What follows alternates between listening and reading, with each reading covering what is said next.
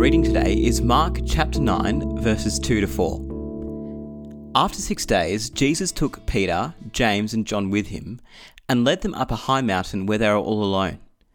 There he was transfigured before them. His clothes became dazzling white, whiter than anyone in the world could bleach them.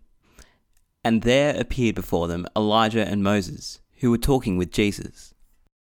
I should say from the outset that both the Transfiguration event and the relationship with Jesus as Son of God and what is meant by the term Son of Man are each in their own right challenging theological ideas that have kept biblical scholars debating for centuries.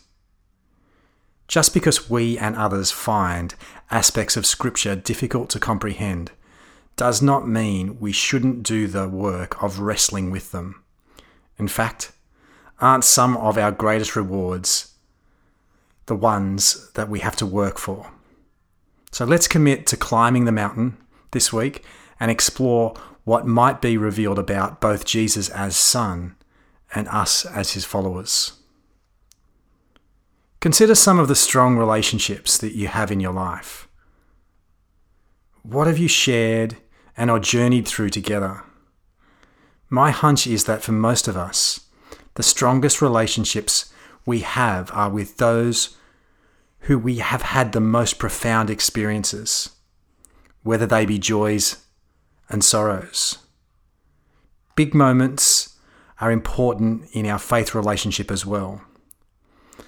I know my Christian journey has strengthened and grown in the profound moments of my life. We in Churchland like to call these mountaintop experiences. Peter, James, and John are having both a literal and a metaphoric mountaintop experience.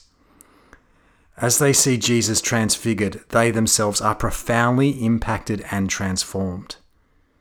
Consider the impact of these three men on the early church. I can't help but wonder if what they experienced in witnessing God in relationship as Father and Son on that mountain had a significant contribution to that. When you have seen the majesty of God and the interaction with God in relationship, it can't help but move you and tr- transform you as well. Let us pray. God, revealed in relationship, Father, Son, and Holy Spirit, I thank you that you have revealed yourself through both relationship and experience. Continue to reveal more of yourself and continue to transform me that I might be more like Jesus. I pray this in his name. Amen. If you have any questions or would like to find out more about our church, visit stbarts.com.au